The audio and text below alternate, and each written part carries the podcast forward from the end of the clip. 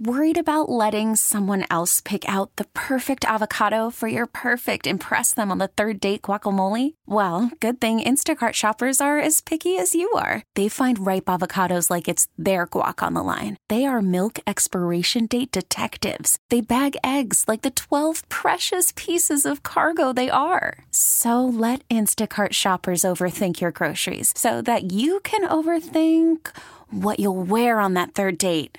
Download the Instacart app to get free delivery on your first three orders while supplies last. Minimum $10 per order, additional term supply. On News Radio 930 WBEN, this is Buffalo Means Business, where we tell the stories of local businesses and services.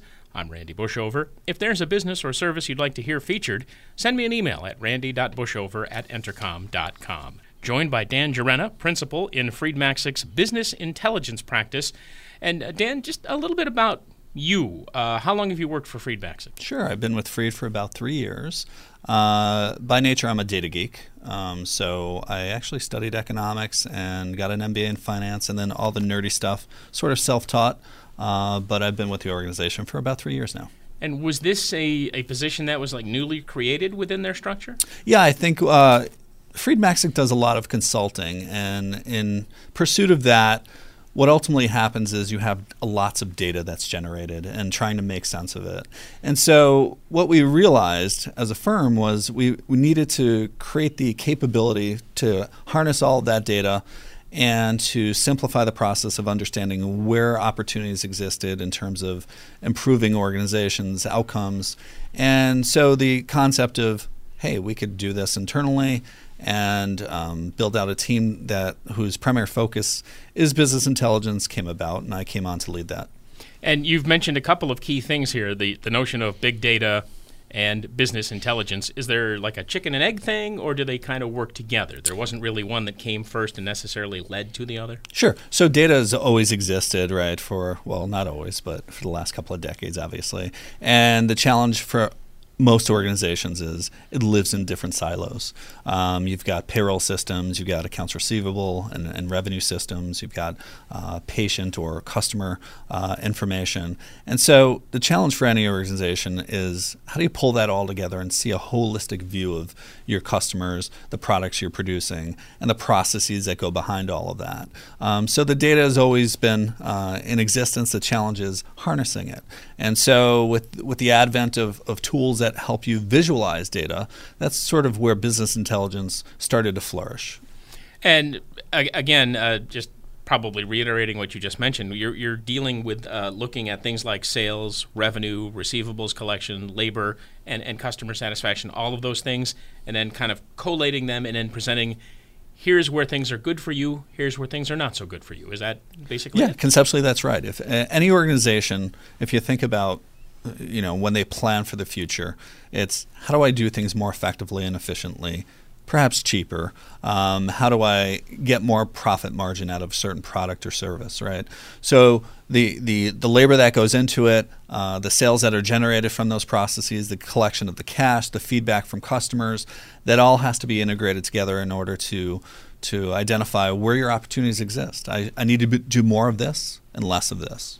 Is this something that actually was applied within Freed Maxick first before you branched out and, and proposed this for other companies? Uh, ironically, no. Ironically, we're, we're starting to leverage our own data. We're starting to eat our own dog food, if you will, right? So we're we're we're looking at where, uh, from a strategic perspective, where we have opportunities to to focus on specific industries and service lines, um, and that all happened with the capability of the ability, with the capability of harnessing that data. Should also point out when we're talking about the whole uh, notion of business intelligence it's not just targeted big business, small business, in between business. It, it, it literally could work and will work for all. That's right. We have some really large clients um, that you would know right off the top of your head, and some smaller firms, uh, law firms, construction firms, etc. All of the, what they all have in common is they have information, they have data, and they it really takes a, a specific skill set to bring all that together and tell a story with that data.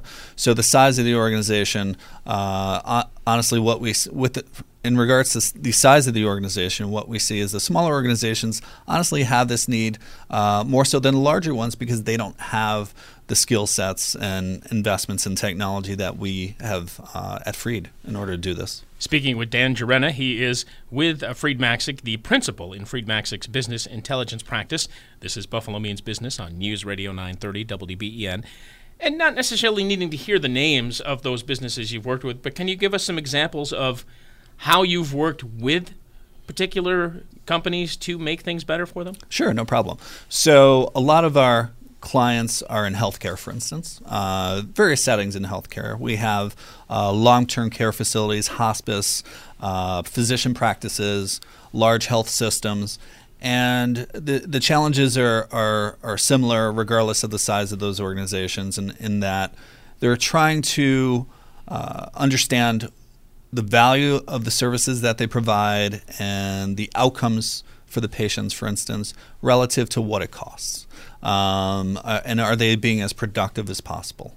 Um, so, healthcare specifically has very thin profit margins. Um, so, regardless of, the, of those settings, we're helping them to understand where they're overutilizing overtime, for instance. Um, which uh, customers uh, do they have an opportunity to collect receivables from uh, on, on, a more efficient basis? Um, so, healthcare, obviously, in, in our uh, region, is a big uh, uh, client base. We also have clients in manufacturing. They want to understand uh, what products are selling and, and uh, from a, a, customer perspective, which customers are their, their um, sales increasing for? Is it government uh, clients? Is it private clients? Geographically, uh, which products are selling where? Um, so it really applies across the continuum of industries in terms of if you've got data, there's probably a need to leverage it a little more effectively to under, understand where your opportunities are. So, from a manu- manufacturing standpoint, as you just mentioned, you, you do work with those clients. Uh, is it as simple as this item's not selling, you should maybe discontinue it? Or is it maybe even deeper than that in what kind of knowledge you can give them? Oftentimes it's deeper. Uh, it's really understanding is it priced effectively? Are we going after the right market? Um, so it, it's understanding 50,000 foot view. Uh, it's one thing to know what's selling and what's not. What we really help to do is to peel back the layers of the onion and determine whether that is consistent in terms of geography. Um, are there similar items that would that are selling to uh, different types of industry that they can change their sales approach? Um, so it, we're really getting down to the root causes as opposed to just looking at from a 50,000 foot perspective what's happening. So, in a in a larger sense, this is something that's kind of permeated the sports world too. The whole notion of the analytics that that you're describing, mm-hmm. and you're literally uh, able to fine tune things to such a point that you really can up the profit margin in the case of these corporations, as you mentioned, and other things, right? That's right. Um, and, and if you think about the parallel in sports, it's really uh, understanding where someone, a particular athlete, adds value right? That are, is not a traditional measure. Uh, it's not the traditional home runs and runs batted in. It's more so the concept of um, in the clutch when we need you to perform, you're performing, and and all of that is obviously driven by you know developing your own nuanced metrics. And, and a lot of organizations, they use the traditional revenue and sales metrics, but if you don't go deeper, you're really not going to understand where your true opportunities are. So I think that's a great parallel. And something we can't lose sight of is that this is a long term process. So naturally, any number of these factors that you look at will change over time. So you may, uh, even a month later, I'm guessing, or maybe probably more likely a couple months later, come back with a different result or a different thing to tell a certain company. That's true. Uh, what we're doing when we implement our solution is we're not just building a, a measurement uh, tool based on a static set of data. Um, we're refreshing on a daily, weekly, monthly basis. And so when you're an organization, you're using that information strategically to say, I should be doing more of this, less of that. And now you have a measurement tool to, to measure your progress to say, Am I doing the right things? I said it, my initiative was I wanted to do uh, be more efficient, for instance, and reduce my overtime? Am I changing the trajectory? If not, why not? Uh, and where? Um, so, our solution is really a, a living, breathing um, platform that once we deploy it, uh, it continues on.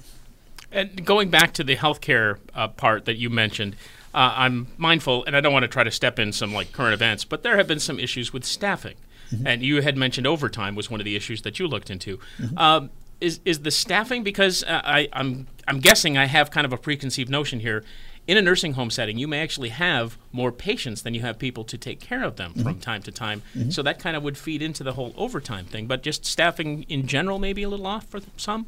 Yeah, and the way we we consider the approach is instead of just looking at pure uh, salary and overtime utilization, we align it to to an actual measure, for instance, patients, uh, widgets produced, etc., and combine that those two sets of data, which historically live in different silos of data, to a, a more so productivity measure. How often does Dan do X, uh, produce X, for instance?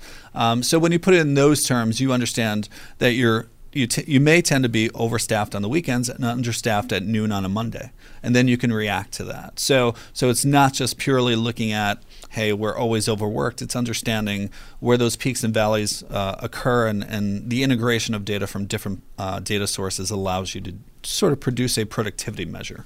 When you work with these businesses, companies, do you sometimes get a little pushback like, no, that's not possible, that's not going to work, and then you have to try to explain it so that they understand that yeah, yeah, we've had this experience before. It will work. Uh, most organizations we work with understand that. Gee, if I understood where my opportunities were a little more granularly I could make improvements. So conceptually, I think they're on board with that. They know that, hey, in 2020, I want to do this more efficiently. So what we're really doing is is using technology in our services as an enabler of that um, to get them there. So in essence, you're not going to walk in and tell them to completely change a logo they've had like for 50 years or something like that. no, I leave that to the marketing folks. Really, it's it's just uh, taking the information that they already produce and shining a light on it, bringing it together so they can make their own strategical and tactic, tactical decisions using it. Now, to, to get out the word for what you're doing at Freed Maxick specifically, is this uh, something where you've gone to companies and said, "Hey, we can do this for you," or are companies kind of hearing that you're doing this and coming to you? It really works both ways. Uh, our work in healthcare, for instance, um, when we do work, for instance, for a hospice uh, in the region, uh, that hospice speaks to other hospices, and, and we actually now have hospices out of state that we're, we're doing similar work for. Um, uh, or sometimes we have existing uh, relationships uh, as a firm where we may do their audit, and as we're doing their audit, we, under, we are hearing hey, you know, I'm really having trouble with with wrangling all this information. If I had better insight, uh, I think we could do better, and, and we're brought in, uh, brought to the table in that manner. Well, Dan, I very much appreciate the time. Uh, best way, from what I understand, to get in touch with you guys, freedmaxick.com, the website. It's Dan Jarena. He is principal in Freed Maxick's business intelligence practice.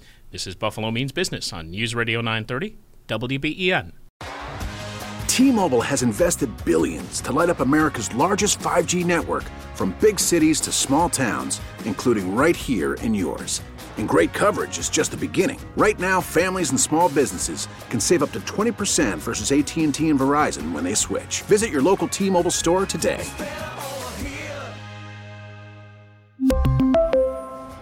Plan savings with 3 lines of T-Mobile Essentials versus comparable available plans. Plan features and taxes and fees may vary.